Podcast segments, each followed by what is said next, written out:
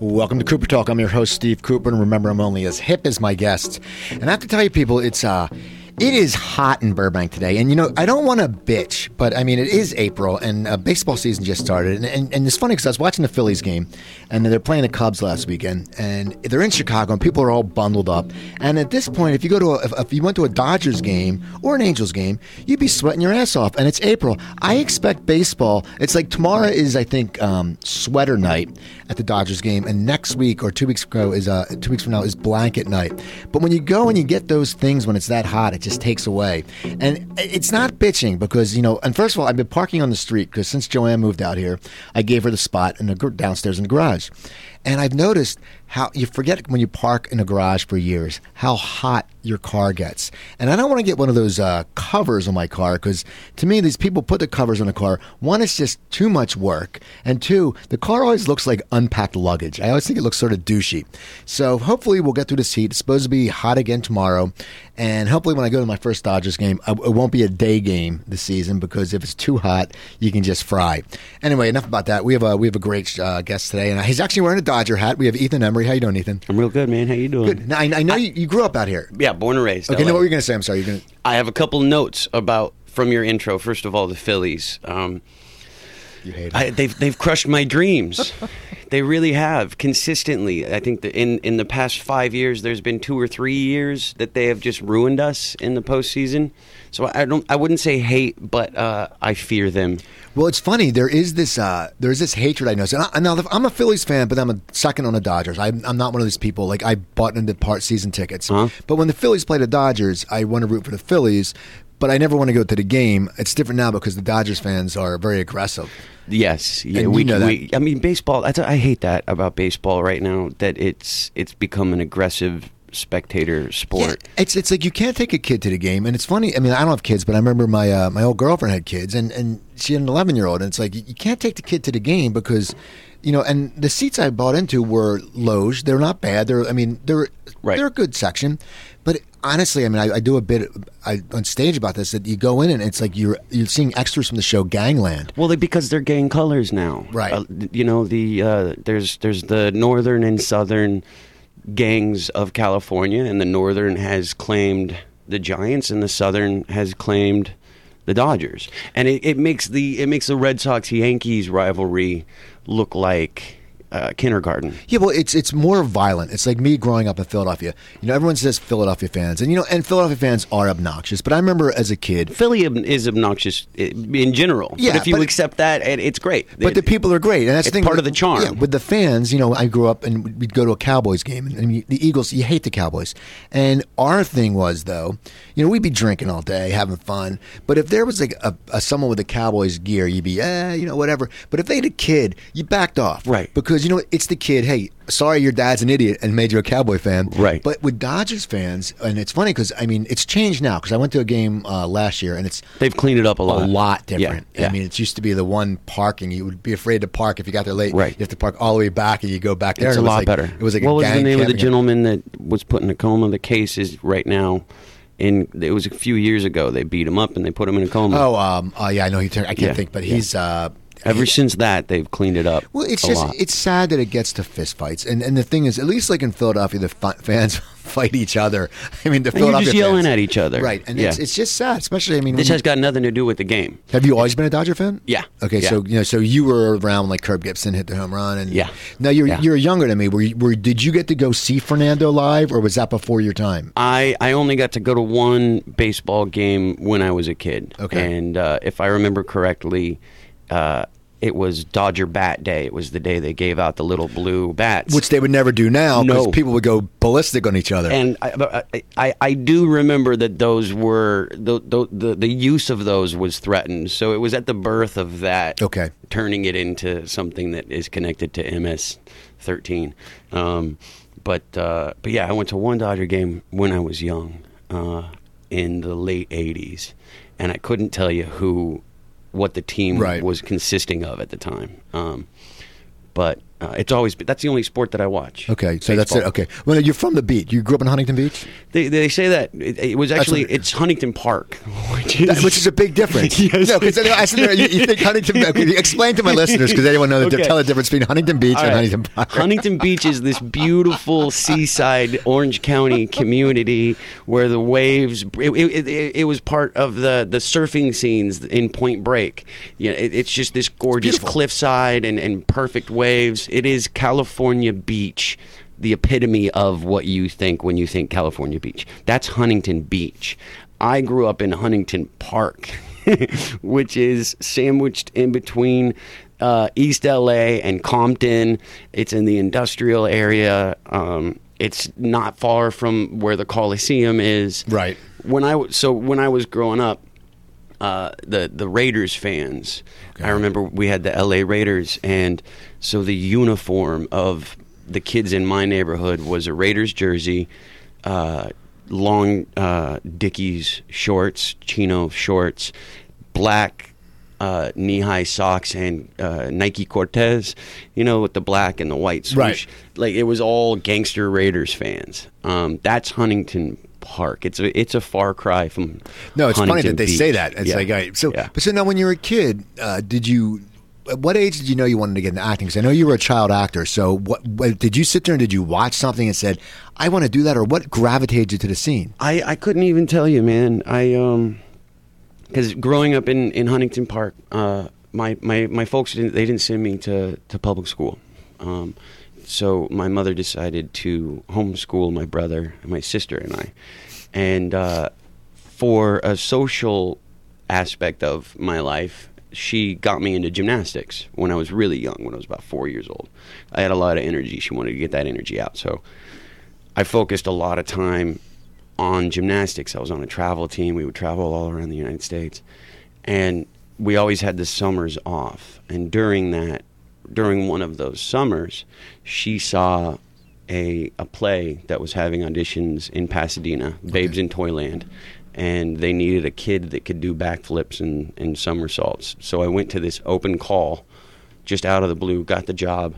There was an agent at the theater. You know, it was one of those Christmas plays. Right. Uh, a, uh, a community, but uh, big at the Civic Center. And um, there was an agent there. He saw me doing my stuff. And from there, it just kind of steamrolled. And I, having grown up inside constantly, because this was before homeschool was an no acceptable one did. Yeah, no, thing. no one, no one did it. I mean, No that one did it. You didn't hear about that. People like, I imagine back then, people probably like, well, what's wrong with what? Where, wait, their kid has. He's Right. he's tr- he's a truant. Exactly, and we had to do that. We had to stay inside I'll until three you- the- the p.m. so that they wouldn't they wouldn't they wouldn't take my parents in for neglect and And it's funny thing is they weren't neglecting. They were just they just were sitting there, and it's so funny. Like I grew up where I grew up was a very good school system, and but we we were like I, I still remember watching uh, Johnny Get Your Gun in my. Uh, Senior class, which later was a Metallica video, they showed clips from that movie. But our school was very hip. But now schools, it's like like no, you can't read Catcher in a Rye, you can't read any of this Right, stuff, and they right. sit there and it's like even like a kid stops a kid from uh takes a razor blade away from a kid. This just happened a while ago who was trying to cut himself or threatened to cut himself and threw it away. And they suspend the kid because he had a razor blade. He's like, no, I took it from someone. It's just like school right, Right, now yeah. is such crap. But back then it must have been different. What, what made your parents decide to school? I mean, was there did they not like the school system? Or? Well, yeah, growing up in Huntington Park, Right, the, and okay. they, I couldn't afford to go anywhere else. So, the, the, eh, you know, if I went to public school there, I'm sure my my present would be a lot different. My Right. history would have Oh yeah. Definitely changed. If you had lived, I mean, It- it's, it's, it's hate to say, Yeah. not that, but it's just it's different being, you know. uh, I, the path my life went on, uh, would have gone on, would have been completely different. Um, and I credit my mom for being able to see that. The same with my brother. My brother is a really successful musician. Um, he's a songwriter. Never would have, you know, his what she got him involved in was piano lessons, and uh, that never would have happened. He never would have turned into what he turned into. And my little sister, uh, amazing photographer and a writer, she works over at ABC. Our lives would have been completely different because she didn't want us to have to stay in that in that world. Remember, which makes sense. You know? I mean, it's, it's smart on her part. So so you do this play, and you said things started rolling. Now now all of a sudden you do this play. Did you enjoy doing the play? I did, yeah. I mean, it's how, how can you not? Right. You know, you're a you're a um, you're you're a ten year old kid that you know. th- th- I think there was maybe a thousand, maybe more, maybe less. Uh, the audience clapping and applauding and cheering. You come out for your bow, and they're having a blast. How can you not feed off Right. of that?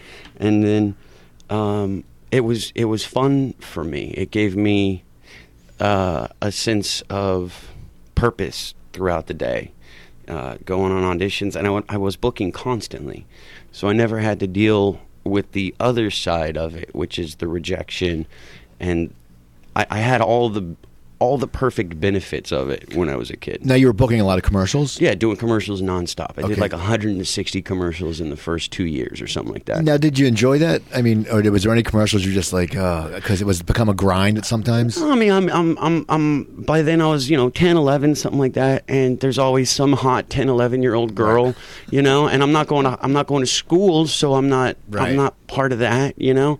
So there was always some hot chick or some dude that had like the new band that showed me on a Walkman uh, or the, the new Game Boy game. Like I learned all of my, um, all of my social structure from the kids that I was working with on these sets. I, I absolutely loved it. So you're doing that, and then I know you got cast in Dutch. Right. Now, which is so funny because I was thinking, and it's funny, and that was John Hughes. Yeah, and yeah. that was that was a really good movie, and all his movies were good, except I wasn't big on career opportunities. But I now- grew up watching those. Those Yeah, so you- were like you know the Sixteen Candles. Oh, yeah, they're- they're- by the time I did when I did Dutch, it was all about Uncle Buck for me. Okay. like that was I loved that movie so much. Now, how did Dutch come? Because you also did Defending Your Life, and that's with uh, Right. Albert Brooks, Right. Which you know, I mean, you, you're working with two brilliant guys. I mean, you know, I mean, uh, you're 12, 13, or however you're, and you're going from Albert Brooks to John Hughes. I mean, as a kid, you must just be like, I mean, I, I mean, it's probably as a kid, it wouldn't be, it wouldn't be as impactful as an adult because Right. we're like, Looking wow, back on it Brooks- now, yes, exactly. You sit there and go, wow. But so you get Defending Your Life, but then now, how did the Dutch come apart? Because that John, everyone, I mean, John Hughes, that was a big ass movie. There was a lot Ed of casting. O'Neill was huge back. Yeah, then. yeah, He that was right is. at the peak of right at the peak of Married with Right. Children. Um, uh, yeah, I, I there was I think I went in six different times for that, and they were doing a nationwide uh, casting thing. I mean, it's just luck, man. It's it really is. Uh, I was I was in the right mood at the right time at the right place. You know, like everything just fell in. Right. and um, yeah, it's funny because again, like saying the kids that I was meeting when I was working were the ones that were showing me the music and the new technologies of the day because I still wasn't going to school, so I was out of the loop. We didn't even have a TV. Right. See, that's what I always think about. I always thought that too about school. The homeschooling is academically, it's one thing, but the social impact is true because it's just a matter of you. If you're around, if you're not around other kids, you don't know. You what's don't going know You don't know what kids are wearing. You know, I mean, Right. and for you, you just saw the kids wearing the the, the uniform, the Raiders. See, that's what you Right. would see. Right. You wouldn't see it. There's a whole, and without a TV, you wouldn't see it. There's Bugle Boy jeans. Oh, or, yeah. or you Yeah. know, uh, Sergio Valente. Yeah, exactly. Uh, yeah, all that stuff. So, so I was well aware of Body Glove because I did go to Huntington Beach and surf a lot. Um, Are you a surfer? I used to be. Okay. Not so much. Yeah, no. I couldn't call myself a surfer. So, but It's- so it's horrible. So you're sitting there and you're with the kids. You were saying you're with the kids and you were learning different stuff. and so, so yeah, they they they're the they're the ones that were teaching me all of my cultural um, knowledge at the time. So for me, I didn't even know the level of John Hughes or the level Okay. of Ed O'Neill, I because I was in this little bubble, you know, and I just I remember when I was doing when, when I, the first day of Dutch, Ed O'Neill took me into his trailer, and he, you know, it was it was lunchtime. He took me in and he sat me down, and he said, "Look, every everybody's going to treat you different, and they're going to they're going to wait on you hand and foot, and they're going to make you feel like you're important. And I want you to understand that it's all a lie. Um, you are no more important than the guy that pushes the dolly, than the guy that holds the microphone, than the guy that sets the light. This is a team effort. So as long as you understand that, you'll be all right.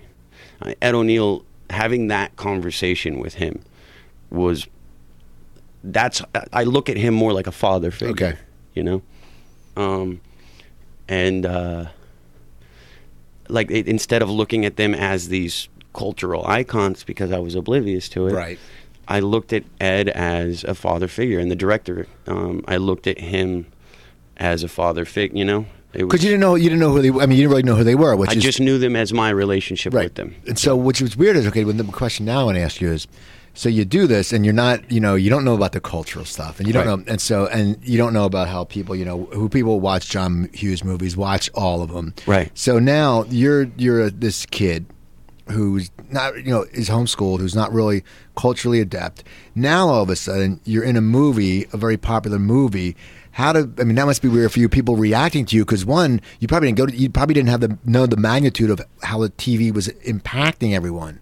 So, what was that like for you? Well, the, the other on the, the other thing that I think benefited me uh, in particular a lot is because all the movies that I've done, almost every single one of them that I have quote unquote starred in, um, were not successful right off the bat. Dutch, when it opened, it was a horrible flop. It failed. Okay. And I would say in the past, even in the past five, ten years, more people have seen that movie than they ever saw it when it first came out. Um, Empire Records, horrible flop. And now it's become this, like today, um, uh, April 8th is Rex Manning Day, and it's this huge like 90s if you it's trending on frickin' Twitter right now and when it came out nobody saw it absolutely nobody saw it That must be weird for like for the uh, with the Dutch because it's so funny. My girlfriend's niece is uh, a freshman at Monmouth University in New Jersey, and they have a John Hughes um, class. John Uh-huh. Hughes, you know, it's a class, Okay. which is Yeah, weird. studying his movies, But, yeah. but it must be weird for you for Dutch because when it came out, you were a kid, and now it's got this popularity and now you have a beard and you look different people probably don't even believe it's you. When you sit there and go i, I, I was the kid from dutch they're probably like well no, first you of all weren't." that's my favorite line when i'm throwing a tantrum when i'm throwing a quote unquote fake tantrum on set. Like if my burrito arrives and it's cold um, my favorite line is to take said cold burrito and throw it down on the table in anger and say damn it i'm the kid from dutch Um, but yeah, I, I uh, that again I think benefits me greatly because um, the stuff that I'm doing now. Uh, there's a film that just came out. It's called uh, Cheap Thrills. yeah we were going to talk about that You know, eventually yeah it's I don't want people to connect me to my other characters. See, that's good, but I think, and it's good because you you do look different now with the beard and everything. And, and the thing is, you're you've become a chameleon somewhat, and I think you need to do that because it's a matter of you're not the 12 year old kid. Now, is that one of the reasons why you changed your name? Because I know you were. No, I the, the name change came in. My parents got divorced. Okay. Um, and uh, I think that was probably. I, I wouldn't say that it it was a cause, but it was definitely an effect of uh, me working and my mother dedicating a lot of time, not only to me but to my brother and my sister. Um, that um, my dad couldn't take it. He split Okay. and uh, so me changing my name it's actually returning it's it's a long drawn out story but it's returning to what my mother's maiden name should have been Okay. her her father was adopted and when he was adopted he took on what is my mother's maiden name but his true last name is Embry Okay. Um, and the Embrys, we didn't have any brothers. We didn't have any. There was nothing that came. So when my dad split, I didn't want to see his name up there Right. anymore. Plus, Ethan Embry's a much cooler name. It's it's got a better sound. Ethan. I, would be lying if I didn't take that into account when Yeah, I was E- when I Ethan- was Ethan- 16. I was like, yeah, Randall. Not only does it make me want to hurl inside, but He just sounds so- sounds so Hollywood. and Randall, you just sound so white. You know, it's like Randall. It's like It's- Ethan Randall. It means the- hooker or something like that in French. you know, and yeah, I. Uh, I'll, I'll, I'll be the first one to say it that uh, my father is not on my top list of people in my life.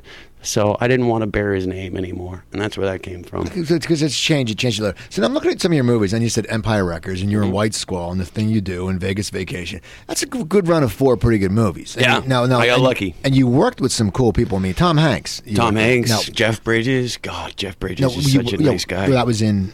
Uh, on White Squall. Yeah. Now, how Yeah. now how did that? Did that was that just because you had done Dutch? Because it's now you're. It seems like you're coming from comedy to that's more drama. So did you? Were It's you comfortable? different. Were you comfortable changing from? it's it's it's always I, I I read the script and I just approach each audition as that's its own thing. You know, I, I, I don't want to I don't want to be a comedic actor and I don't want to be a dramatic actor. I just want to work, man. You know? See, it's funny when I talk about Vegas Vacation. My good friend of mine was a video assist on that guy. Oh, yeah? his name is Lance Velasco. I'll have to tell him today because uh, he's working on Taken Three right now, and we, we I, I met him a few years ago. But we always I say I've guessed. He goes, oh, you know, I work with that guy, and it's so fun. I say, hey man, he, he was in Vegas Vacation. I remember the um, one of the funny stories on Vegas Vacation. Um, the uh, what's the on CSI? What's the showrunner? The original, the creator of CSI. Um, um, uh, no, No, not Bruck. It, the the original writer. I I can't. But I remember I met him for CSI New York. okay, And he told me, he said, you know, when you guys were shooting Vegas Vacation, I was a valet attendant at the Mirage. And um, one day I approached Chevy Chase with the pilot for the original CSI, and I wanted him to take a look at it. And Chevy Chase's uh, response was, "Yeah, get in line, buddy." And it's that is now the most successful show. Oh, yeah, it's crazy. I It's mean- the most successful, and he was a valet attendant at the Well, Mirage. It's amazing. It's because William Petersen was in it, and he left, and it's just they. And the funny thing about CSI is, and I just started watching it. I mean, my girlfriend has always watched it. It's one of those things where they constantly change the cast, like you know. Yeah. You go but it's like they bring in heavy hitters. Like, okay, okay, Laurence Fishburne's leaving. Who are we gonna get? Oh, Ted Danson. Who Yep. everything Ted Mhm. Danson touches is Yep. gold. Yep. And it doesn't. And then oh, we're gonna get Elizabeth Shue. stop. And Yep. it's just these people coming, and it's amazing. It's the new Dick Wolf. Yeah, I can't remember what's that guy's name. Um, I'll- I'll- yeah, we'll I'll- figure it out. right now, though, because now you got me confused. Yeah. So, but how was it working in Vegas? That must have been a blast. I mean, because how Well, old, how old were you? I was 17 So years you, old. you now now okay. Here's a question because I always see like I see stuff. Could, could you get into casinos? Were they letting you in? Because or did because they said oh or did they say oh it's the kid from Dutch he can't gamble? I, I remember when we did the script read through for that. You know, we had all the cast together, all the producers, um, the director, and we're, we're sitting around uh, a very large table in one of the massive convention halls in at the Mirage. And we're about to start, and this gentleman walks in. Um, and I learn later that that gentleman was Steve Wynn Okay. who owns Vegas. um, he walks in on, and uh, Anthony Zuiker. Anthony Zuiker. Okay. Okay. Yeah. clear, okay. That's the guy. That's the CSI Right. dude. So we're about to start doing the Vegas vacation read through, and in walks Steve Wynn, the um, owner of Las Vegas, and he does while he's talking, welcoming welcoming us to Las Vegas, uh, and slowly walking around this grand table. He stops at me with his hand on my shoulder and he says, "How old are you?" And I said, I'm seven. Before I could get out that teen, he said, 18, right? And I said, Yes, sir. I'm 18 because I was only 17. Right. But to actually be legally in the part of the casinos, because I think I turned 18 on the second to last day of filming. Um, but uh, the only place that I could gamble the whole time uh, while I was there was in the poker rooms. Okay. I'd go down to the poker room um, because I wasn't playing the casino's money. So for some reason, they Did you enjoy the gambling, or I mean, because I, I, being in a movie at Vegas at 21 must be a lot different than being in Vegas Oh, at yeah. 17. Because at 21, and it's like anything, you know, and, and by then, you know, people know your face, they know your name. So, you know, if you're going to a nightclub, you would be getting hooked up. I mean, if if you were 21, I'm sure people were self, me some drinks on the side anyway. But I mean, it must have been like it just must be a difference because in Vegas, like the guys who were of age that owned that movie must have been living up the high life, man. right everything that they made, they spent. Okay. they anybody that was over twenty one left home, left Las Vegas with less less money than they had when they arrived. But I. It was the opposite for me. Instead of going around and having carte blanche everywhere, uh, there, my picture was submitted to most of the bars Right. and casinos.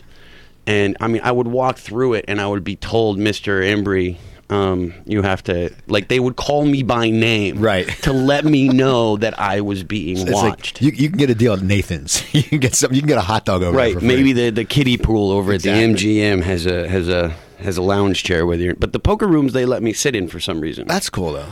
because it's not the casino's money. I was playing against other people. Right. For some reason, I could go to the poker room and no one would kick me out. So you're doing these movies and can't hardly wait. Now, now I, I read I read an article. I always do my research. And uh, now, is it true that you smoke so much pot that you didn't you don't remember that movie? Because you're funny. That's one of those movies also that I think. I smoked so much pot, I don't remember any of my movies. Seriously, I mean, now, I- did, did you always smoke pot? I, I used to, yeah. I, uh, I Like, at, what time? What, how old when you started? Because I, I- always talk about pot out here. Like when I was in college, I went to college in New Jersey, and we smoked this pot that was just crap. We, Right. It was Jersey. We, every once in a while, it like smells like Windex. Yeah, and some guy would get like California. I remember a big thing when my freshman year. Oh, we got California scents, and someone got Thai stick, and we're like, right. Oh well, my Thai god, stick has opium. Well, see, That's just a different beast it was altogether. Just different for us, but we were sitting there. But then I came out here, and uh, and I went to a reggae reggae on the river a few years ago, and man, the pot. First It's of all, completely these different. people are sitting there, and, and you walk up, and they're selling brownies and and goo balls and Rice Krispie treats like a care package, and then you look at the pot. And the pot It's fluorescent. is- yeah, it's like it's like a corsage.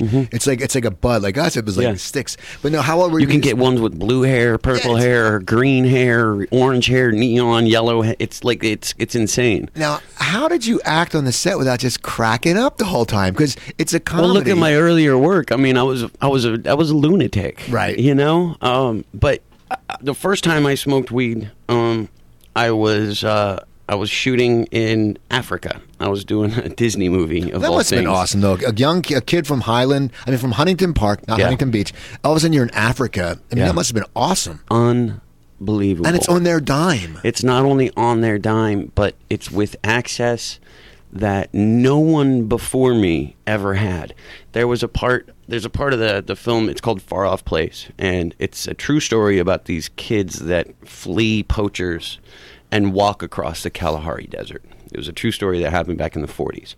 And it was me and Reese Witherspoon and a, a real bushman.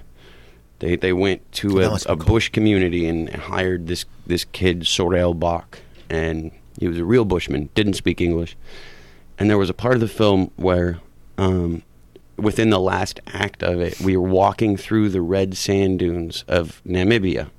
We're almost to the coast, and um, the place that we set up camp to shoot for four weeks, no person had ever gone to before. There was no history of someone else being there. They built a um, an airstrip so that we could bring in our uh, how many people fit on that little plane? Maybe fifteen to twenty. Right. You know, they built an airstrip so that we could land, and we set up a um, like a, a compound, you know, and lived in the middle. Uh, I think we were 400 miles in all Wow. directions from any source of electricity. That's just, I mean, it's so crazy. We don't, we know, we don't know how spoiled we are. We complain, you know, because the cable goes down or the Wi-Fi comes down. But you're in the middle of nowhere, and if you get sick, you're screwed. And there's there's these the the um the sidewinders, you know, the Right. snakes, most poisonous snakes in the whole world. They're all over the place. Um, and every night I can't even I cannot begin to describe the way the stars look when you're 400 miles from any any light source. They they are just as thick overhead as they are on the horizon. Okay. And it's so bright you can actually sit there and watch satellites blink across the sky. It's unbelievable. And I was 14 years old. I'm out there in all of this nature. There's a frickin' bushman who's clicking and, and talking, and he's becoming my best friend, and he teaches me how to smoke weed. No, Come when you say on, of course I'm going to. what- what- do you mean? Okay, so- you So, know, so, yeah. so how did you communicate with him? Th- th- There was a translator. Okay, well, so there's a clicker translate. Like, Yep. Like when, when you, but that must be weird. When you spoke English, would they click it back and to then click it back to him, That's and then cool. he'd click it, and yep, and he slowly over the over the course of filming, he started to speak pretty good English. And when we wrapped, I, I bought him a plane ticket and I flew him out to Los Angeles and I took him to Disneyland for a week. What was that like for Oh, him? I mean, I couldn't even imagine. because you come from you're in the middle of nowhere, and then you come to the happiest place Yep. on earth, which is probably he probably was living at it where he was. It was, the It was like happiest crack place. on him, but it you must have been crazy. So Yeah. now, now, where did he get the pot? Is it to do? Did he smoke? Oh, it's everywhere was it, down was there. it Bushman It's pot? absolutely every. I mean, it's freaking Africa for Christ's sakes. It's everywhere. You know, So that's funny. That's that's so funny. It's like you know you hear people like, "Oh, my uncle got me stoned." Oh, I got stoned with a Bushman. I got stoned with a Bushman in the Kalahari Desert. and he clicked. Don't don't Yeah. don't, don't Don't bogart to your mom.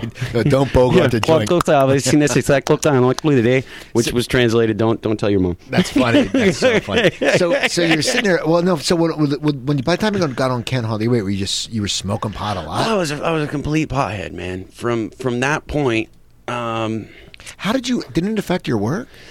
uh, I mean, Because you look in that it, movie, I you're fine. I definitely think that it, it played a part of that those kind of characters that I was doing. You know, um, I I could never impersonate myself doing Empire Records, Ethan, because I'm you know I'm sober now, Right. And I think it definitely played a part of what kind of characters I was doing. But then again, White Squall. You know, I was smoking just as much weed during White Squall, but I knew that was a drama. right, So keep it straight, Embry. You know, right. So, Um, so with with uh, so any you- big pothead knows, man. You you smoke enough weed, you're just you're just smoking weed. Right. You're, you know, you're, you're smoking an eighth a day. You ain't really getting high anymore. I, I had a friend like that who would who would constantly smoke, and I'd be like, I, I helped him move one time, and he's like, as soon as we'd take we're in his truck, and I go, dude, it's it's eight in the morning.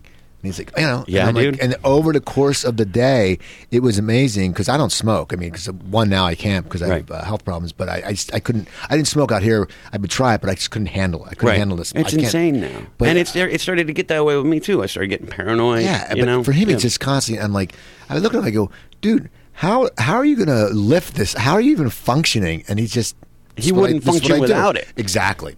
So after Can't Hardly Wait, that was a popular movie though. So so you, you were sort even of like. in theaters that still wasn't popular. but when it started getting big, were you sort of you were like a heartthrob? You, you, you know how what was that like? I mean, because a lot of guys can't say I you know I was a heartthrob. I, I I, mean, I wouldn't even say that I was. I, I wouldn't even. loved you. But I wouldn't even because it's it, back then. The internet wasn't what it is now. You know, we certainly didn't have access to it in our pockets. Um, Right. and so, again, that one took a while to to build up to the point where I was never getting. I would never get the cast. I, I would never get the jobs of being that quote unquote heartthrob because because the industry never saw me that way and that's the only thing that i'm dealing with i'm living in la okay. and the industry is not seeing me that way so that's not the way that i'm seeing myself Now, what's it like? I mean, because you, you you did star in movies and you've worked consistently. What is it like? Because you you you know what is it like growing up in the business where you know it, it's where you. I don't know. I don't know if you say reinvent yourself because I think with what you're saying, you know, you were going from drama to stuff like that. Is it odd? Like people sit there, like like if you go in for something, and you know, now it's like you know, if you let's say even now, if you go and there's a there's a punk ass casting director assistant Right. who sits there and sees you like, oh, I remember, like, oh, I remember him can't hardly wait. I mean, do you ever go through that? Like, people sit there and go, do they do they look at you different because you've grown you've grown up in the business? Is it weird for you? Like, people sit there and they've seen you in all these different ages. um, they don't recognize me now Okay. when i'm sitting in the in the waiting room um, i'll sign in you walk in and there's four or five other actors there if if the casting director actually knows what they're doing you're the only actor there. Right. but most of the time there's four or five or a dozen of them. You sign your name in and you sit down. And uh, uh, recently I'm preparing to do another role that I start up next month, and the past four auditions that I've done, I'm I'm sitting there, and they come out, and they they look around and they they make eye contact with all of us sitting in the room, and then they walk away. They look down the hall. They come back. They say, "Ethan," and I say, "Yep." And they, they do not recognize me. Okay. So, in my opinion, mission accomplished. Now, what made you grow the beard? Were you were you always a beard guy? Did you always want to grow a beard? But when you were younger, you probably couldn't because of roles. I know you were in Dragnet, so you played a cop, so you couldn't have a I beard. couldn't. I couldn't grow a beard back then. Oh, I'm really? a late bloomer, man. I'm totally a late bloomer. Um, I just in the past what am I? Thirty five now. So yeah, maybe the past five years. Uh, there's been these patchy places But that it's a did good not look- it's a- it's a hair. good-looking Yeah, it's- beard. It's, it's freaking thick. Because like me, when I when I grew a beard, it's like I, I was in the hot when I was in the hospital, I didn't shave, and then I didn't shave in, uh, for a while, and mine comes in like it's like blondish red here, then it's gray here, then Right. it's gray down you here. get, do you get patchy places or is it full? It comes in full, Right. but but it's uh, I try to keep it trimmed here, Right, just under the cheeks? Yeah, Yeah, and I yeah. always try to keep the neck up, just because it itches too much. Yeah, it yeah, you itches. gotta shave the neck, But but yours comes in, yours came in even. It's like you don't really. I mean, maybe it started off patches. How long has that been growing? This thing has been growing for about two months, maybe Okay. three, two or three months. It grows slow, but it grows in thick. You got to have a lot of patience. Now, if someone says you got to shave it off to be in a movie, will you? now? Oh yeah, Okay. immediately, and So- that's why I do it in between jobs. I'll grow it because it's a hell of a lot easier to shave than it is to, if they want a beard. I've got one. If they don't want a beard, that's an e- it's an immediate it, it's it's an immediate fix. okay. Um, I mean, the next movie I'm doing, I got hair down to my shoulder blades, and uh, I think most of the beard is coming off. Oh. Um, yeah. Well, that's the same. Well, you know, you so you're acting in the movies now, and then you did Dragnet with Ed Yeah, O'Neill. yeah. Now, I loved working with him again. No, Funny story on that. Oh yeah, no, thing. I just want to know because did he ask for you? Because No, you remembered you, or was that this just out. that's that's so ironic that you guys would work together when he worked with you when you were Check a this young out. kid. So uh, I got Dragnet. Um, the way I got Dragnet because Dick Wolf, the he he wrote um, all of the Law and Order. Oh, yeah, all of them. You mean, know, the he's now doing the amazing. Chicago Fire. Huge television dude. I was looking him up. I've never been a fan of TV, so I did not know Law and Order. I didn't know him, and what I saw was the Downhill Massacre, the um, the uh, uh, the skateboarding movie Okay. that he did with Tony Alva. Um, so I rode my skateboard to the audition. My skateboard was an Alva board. So when I walked in, I put it up against the wall and I said Alva. You know, like, hey, what's up, buddy? Uh, Right. That's how I, you know. Anyway, got the job. Uh, the original Joe Friday was uh, Danny Huston Okay, um, fantastic actor. Um, compl- that would have been a completely different show. And Danny Huston and I did one episode together. isn't Danny Huston a little younger than Ed O'Neill, or no? He is a li- he is a little younger, Okay. and um, the pace of he he is absolutely brilliant and could not be a nicer man. Um, it was just a different show, and um, we did one episode, and then um, we shut down because they decided to look for a different Joe Friday. Some of these, sometimes, man, the way this town just like chews you up and spits you out. Um, luckily, they spit out Danny into a much prettier bucket. You know, Right. They they they they spit him into a a gold, solid gold spittoon, and he has a beautiful career now. But I remember he had just had a kid. It was, it, you know, Well, I've heard I've had guests on who said you know they go in one day and you're on this this series and then he didn't come back from lunch. Yeah, they say all of a sudden you find out, and it, they never tell you. It's like Nope. some people say you find out because you read it or something, or you see it online, and it's amazing that they don't call you. It It's doesn't it's absolutely brutal. Um, yeah, the last day of the first episode, we broke for lunch. We came back from our one hour lunch, and I was looking for Danny, and they called us all in, and they said Danny's not coming back. We're shutting down for two weeks to recast.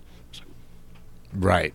So it's so Very so- shocking. So then I'm sitting around and I'm wondering I'm next. Maybe Right. they're just going to start all over. You know, I'm I'm and not going to you- survive then you either. have to think if they bring someone new in and if there's no chemistry, they might get work? rid of you Right. because they already got rid of the lead. And if- Yep. if you sit there and go, get rid of the lead. So that must be sucking for you. Cause, I'm horrified. And how old are you at the time? Uh, 20s? Uh, yeah, I was in my twenties. I was I was too young to play a detective. I'll tell you that much. My son was three, so it was 2002. So I was 24. So yeah, but so right then you're 24 and you're like, oh god, you know, Yeah. and that's such a young age where you're not really sure of stuff, so you must be uh, going crazy. And when I auditioned for that job, I had forty dollars in my pocket. okay, Forty dollars, and it went from forty dollars to the promise of half a million dollars within the next five months, and then now that is being threatened as well. Right. You know, so it's just a roller coaster, up and down, up and down, up and down. Mostly down, sometimes up. Um, but uh, then I heard through the grapevine that they were considering casting Ed. So I um, uh, I I found a picture of Ed and I from the press kit of um, Dutch. from the press kit of Dutch. I took a picture of it. I emailed it to Dick Wolf, and I said, uh, "I'm hearing uh, a little bird told me that you might be interested in an old friend of mine." And I said, uh, "Not only is he a great man, but um word has it we've worked well together in the past."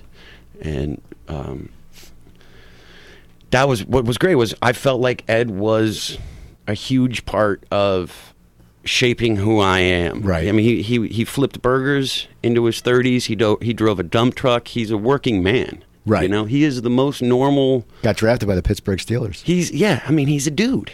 You know, Right. he's a dude, and he's he's not once one of these actor. You know, um, and so working with him reminded me again to go back to that because I was starting to slip the other way. Um, it reminded me to stay humble and stay grounded, and it also I tried as hard as I could because it's a one-hour television. That schedule was insane Okay. and I wanted to make it. I wanted to try and relieve as much of the pressure off of Ed as I could. You know, um, uh, yeah, that guy is. Uh, Well, it's, it's cool that you got to work together again, and that's always great when you see someone later. So know, so you do that, and how long? How long? How many seasons did Dragnet last? I just did one season. Okay. Um, and the uh, they asked me to come back for uh, like a reoccurring, and I said I that's I'm not going to do that. Okay. Um, but uh, I, I only did one season with them. So then you did the show Brotherhood. Yeah. Now that was on Showtime. Yeah. Okay, that must have been different because you're coming from network, Uh-huh. and and and I I'm a huge fan of HBO and Showtime series because Yeah. they just kick ass. I mean, they're just and there's you, you can say. I was watching Veep the other night, and Veep is so damn funny, and Julia Louis Dreyfus is so great. But if you put that on network TV, Oh, it, you would, lose it it. would lose about Yeah. forty percent of the funny, Yep. just because of the language. So that Yep. must have been sort of a freedom because you come from movies and you're doing TV, you're doing network TV, your network series, Mm-hmm. Yeah. and seems like Showtime and all this, and that's one of Showtime's earlier series, I believe. It was one of their first. Yeah, so the, and there's that freedom that must have been great as an actor because you don't have to worry about crap. You don't have to worry about you know, oh well, if I say if I slip and say the f word, they're not going to be like that wasn't in the script. They'll say, well, you know, what, we can use that. Well, it was even beyond, even just beyond the dialogue. Like what they, when you do it, when you do, when we did Brotherhood anyway, they left us alone completely. We we shot it on location out in Providence, so we never saw the Providence, Island? executives. Yeah, Providence. So what was Rhode that Island. like? You know, because you're a great, California man. kid. It was You're, great. I grew up back east. What, what what months did they shoot it there? Uh, it, it varied. We never got, we never had to sit through a full harsh winter. Okay, you're lucky. Yeah, we got lucky on that front. Um, so it, I think the latest we went was late November one season. Um, so it never got full harsh winter, thank God. But the great thing about doing now, they they leave you alone. They they want they want the artistic side to come out. There's a certain amount of we have to do this for success of the show and whatnot and what have you. But girls, you know, the, the new HBO show Right. Girls, that woman would never be hired as a sex symbol on network television. She probably wouldn't have shown have been picked up by network never, television. absolutely never, because they have blinders on. They have a cookie cutter stamp that they are so used to seeing. They're afraid to, to try out new things. Well, that's what I like, I like also about like AMC because uh, their series, you know, with Mad Men and Breaking Bad. I always say what makes AMC cool is, you know, if you break down the characters like Don Draper on Mad uh-huh. Men, he's a dick. If you break down. Yeah, Walter White, yeah. he's a narcissist. They're all assholes. But you love them, and they sit there and they say, "We want the anti-hero," and that's what the, these Right. these networks do. The the aren't the regular people in, in mid America don't want to see, you know, Don Draper. They want to see, you know, Urkel. You know, but it- you know what? weird. I think I actually disagree, though. I think it's changing now. I think I think it's always been that they want to be able to identify, and we identify through struggle. We identify through our flaws. I've never met somebody and identified with the the positive aspects of their personality. Right. Okay, that makes I've, sense. I've never heard someone tell me, "Oh, I'm having such a great day today. I've succeeded at this. I've succeeded at this," and felt akin to them. You, when someone says this, this, you know, I just heard this news and I heard this news. You say, "I've dealt with that before," and you know exactly how they feel, and you immediately identify with them. We identify with each other through our struggles, and not through our successes. and I think honestly, that's what people really want to see. But let's face it, network television is only there to sell advertising Right. slots, plain and simple. And we live in a corporate world, and some corporations do not want to associate their product stamp with um, with certain uh, themes of these shows. You know, Right. Well, yeah, Um, it's like you know, and, and- but then until it becomes a hit, and then they go, Until- oh, but they- oh, let us put this in exactly. there. Let's put, oh, wait a second. Right. Oh, you're you're you're getting this this market share. Oh, we'll put it in now. right, right, exactly. So, what was it like? Did you like shooting Brotherhood? Did you? I loved it. I mean that that it was it's it's there's two pieces that I am really proud of my my work in particular and brotherhood um uh, What made you so proud about that work? I uh, I wanted to do something completely completely different. I wanted to be unrecognizable. I wanted to um I wanted to come across like a man. It was my first adult role and uh I really think I succeeded at it. Um uh, I mean the it, you know the first season we won a Peabody, you know. Um it nobody has ever seen it. Nobody. What, what happened to this series? I mean, it's like it's so funny when people win awards. It's like uh, Men of a Certain Age was a very good show, and it won different critical award, Mm-hmm. but no one watched it. It, it, it makes you sad because it's they're good show. I mean, if you want a Peabody, it's good. I mean, what happened to people? Was it because people just because Showtime wasn't as big back then, or No, they. Uh, in all honesty, it was it was the same year that Dexter came out and Okay. started, and I believe it was the same year that Weeds, or maybe Weeds had been on already for one season. But those shows were very very easy to advertise. all right, You know, you, it's very very easy to tell you what Dexter is about. well, how would you explain what Brotherhood's about? That's the thing. I mean, if someone said to you, just give me a, a sentence, what would, what would you say? in my opinion, it's uh, it's about the gray area. It's it's not about the black and it's not about the white. It's about that that part of all of us that's down the middle. Okay, Um, and how do you sell that on a poster? right, you can. It's about crime. It's about politics. It's about family. It's about drugs. It's about um, it's it's a lot of our day to day lives told in this story uh, that takes place in this tiny little community. And how do you how do you tell that story? Now, was it sad when when you found out it was canceled? Oh, I was crying. because you. I mean, it was a show. It, it's a, a work that you're very proud of. Yeah. and so I mean, wh- And I knew I'd never be able to do it again. And how did they tell you? Like, did they did they, at least did they call you, or was it like? oh no, of course not. Um, and they, uh, we when we when we were shooting, um, we did. I, I remember the last the last scene that I did of the last season. We didn't know whether we would be coming back or not. We were just finishing out that episode, and I remember I was walking away from set, bawling, you know.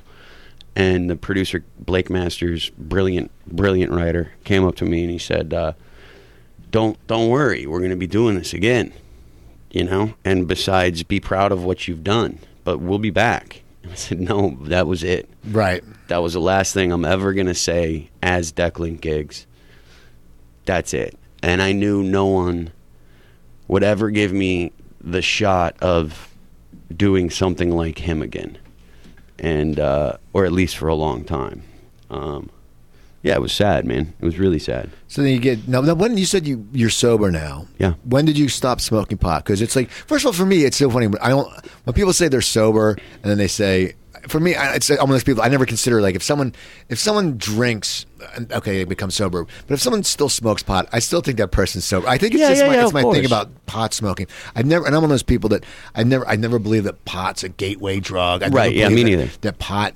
deters you. I mean, I don't have a problem. If, you know, I mean, some people go home and they'll, they'll have a drink at night. If someone goes, I know I see people at happy hour all the time. They'll have a few cocktails. If someone goes home and smokes a joint, I don't think there's anything wrong with that. And I, I, I completely agree. Um, I actually go one step further to say that anybody that does these things recrea- recreationally, I don't have a problem with it. Right. Any of these things. Yeah, I, I agree that too. I think as, as long as you're not hurting other people. Well, That's- yeah. that's if you're thing. hurting yourself, you're inevitably going to be hurting other That- people. Yeah, So if you're in my opinion, for me, what my, what have I, I'm an addict. I'm a full blown addict. I cannot smoke one joint and then wait a while to smoke the next. Okay. I cannot pace myself. If I smoke one joint, I'm smoking 10, 15 that day. Um, So what made you decide I wanted? I'm going to give it up. because it's everything for me it was everything it wasn't just it wasn't just constantly smoking weed i was constantly drinking um, i was drinking i enjoyed high powered pharmaceutical opiates. I enjoyed black tar heroin. I enjoyed uh, smoking weed constantly. I enjoyed um, doing an eight ball of cocaine all by myself, and it was a daily occurrence, and I was killing myself, and I was going insane, and um, uh, I'm a father, Right. and uh, Well, at least you recognize that. yeah, and my, what what did my dad do when he when I was my son's age? He he took off. Right. He left. He left. So why would I ever all my whole life ever since being a father, all I've wanted to do was be better than my father. Okay. And if I killed myself or was not present because of drugs and alcohol, it'd be the same exact thing my dad Okay. did. Well, that's good. You did that. Now, now, now, you know, now you, you're you're sober now. And now, you know the movie. I want to talk about the movie Cheap Thrills. Yeah. Because uh, I know a Not guy- sober kind of film. Yeah, I, I know a guy who does the guy who runs Radio Titans. I think he contacted him. It's Carl Kozlowski. Uh-huh. He did a review of it, and he said he loved it. And I heard it's very dark, and I haven't seen It's a it. but- it's a comedy. but First of all, you got to go cast. into You have it. Koechner in it. Uh-huh. You have, Yep. uh, yeah. Pat Healy and Right. David Koechner and Sara Paxton, and it's a comedy. And you watch it. Unfortunately, this film plays so amazing with an audience.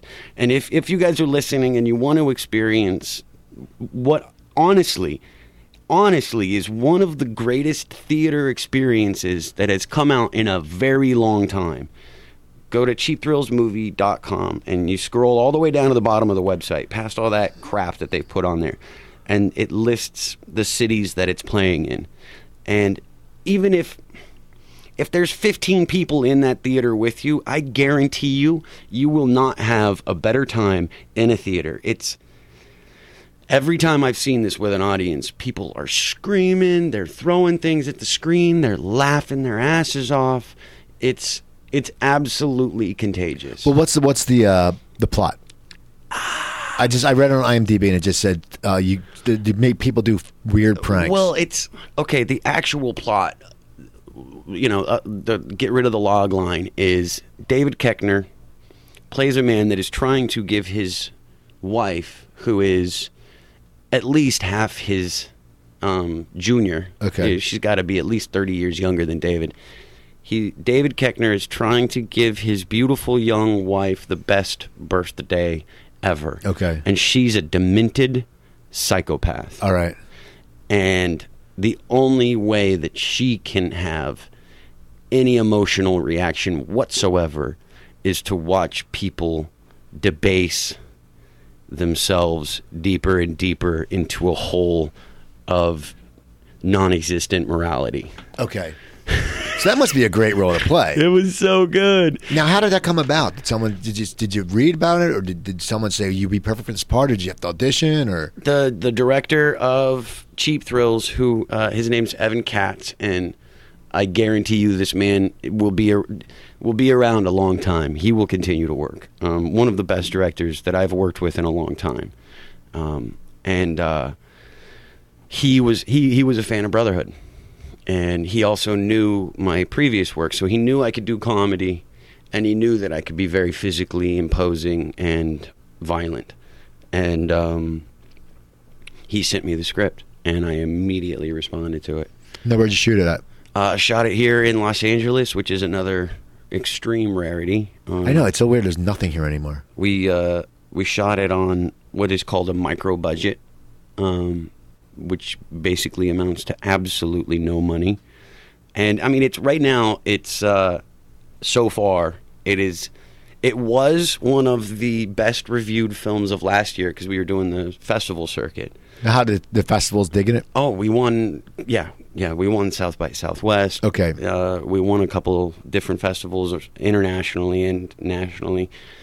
It was it was on a lot of critics' top ten lists from last year because Okay. they saw it at festivals. We were in we were put in the same company as Wolf of Wall Street, right. Dallas Buyers Club. Um, we shared a lot of we shared a lot of space with those great films, and this year so far, um, it's it's in the top ten uh, of the best reviewed films. Now, because you said it's crazy and people throw stuff, so it must just really get the crowd going. Do people, when they see you, they, that, you it's probably one of the things where the people just do people recognize you if they've seen it? Like if you see someone who sees it, they go, "Hey, man, cheap, cheap." Uh, you know, do they? It's they- that's that's what's great because I look right now. I look the way Right. I look in the film because on the, I- on the poster you have the beard. Yeah, I got the beard, and I'm I'm I'm bigger in the film, and uh, so right now I do look like that guy, but that guy is not the kind of guy that you want to approach on the street. Okay, yeah, you're right. Okay, but if you're in the movie though, they, they know you're. But they, but that's Yeah. the thing is when you when you see um, uh, uh, uh, Andy Garcia or you see uh, Ray Liotta walking Right. down the street, yeah, yeah. you're gonna you're gonna you're not gonna okay. go up to him and be like, exactly. "Yo, what's up, Ray? Right. I love you, Liotta. What's up?" No, you're gonna give him. You're gonna give him a wide berth, Right. You know so that's what's great is I might be getting I'll I'll get some funny looks and like hey man cheap thrills all right but then they quickly walk away Okay, but it's it's good. So you like that movie. So now, now, what else do you have coming up? You said you have, a, you have a few movies. I see you're in a bunch of stuff in post production and stuff. Uh yeah there's a there's a I, my my goal is basically in the next 10 years I want to establish myself as the next Vincent Price I want to become the modern day Vincent Price uh, mixed with a little bit of Tom Hardy Okay. Well, there you go. Something different. I've never heard anyone say I want to be the next Vincent Price, but you Um, Yeah, know. I, I just want to do genre, man. I love it. I absolutely because there's opportunities within those genres. All I want to do is trigger an emotional reaction in my audience. That's all I want to do. I want to make people cry. I want to make people laugh. I want to scare people. Um, I want an emotional reaction, and in they call it genre, the horrors and thrillers of of the world you have an opportunity to trigger so much emotional reaction in your audience. You can scare them, you can make them laugh, um, you can make them cry. Uh, it is the most reactive group of filmmaking, and so I, I've I've been having a blast. because involved I see the stuff. titles, Dweller, Bereave. Right, Uh, They're all Well, convergence. Bereave, Bereave is a beautiful. That one's um, uh, that's uh, Malcolm McDowell and Jane Seymour. Okay. Um, that one is it's that's a beautiful, beautiful story. Uh, is it Vanessa Shaw too? I think. Yeah. not sure. I yeah, said- Vanessa Shaw.